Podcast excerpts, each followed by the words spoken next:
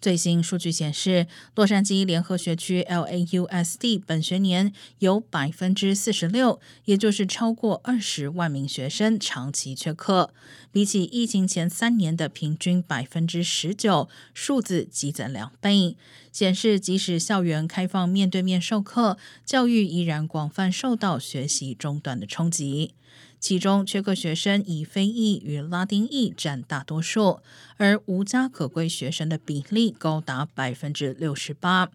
全加州学校长期旷课率也跟着大幅增加，高缺勤率反映出更广泛的问题，例如交通不便、父母和监护人遭新冠感染、许多家庭在疫情间面临经济动荡等。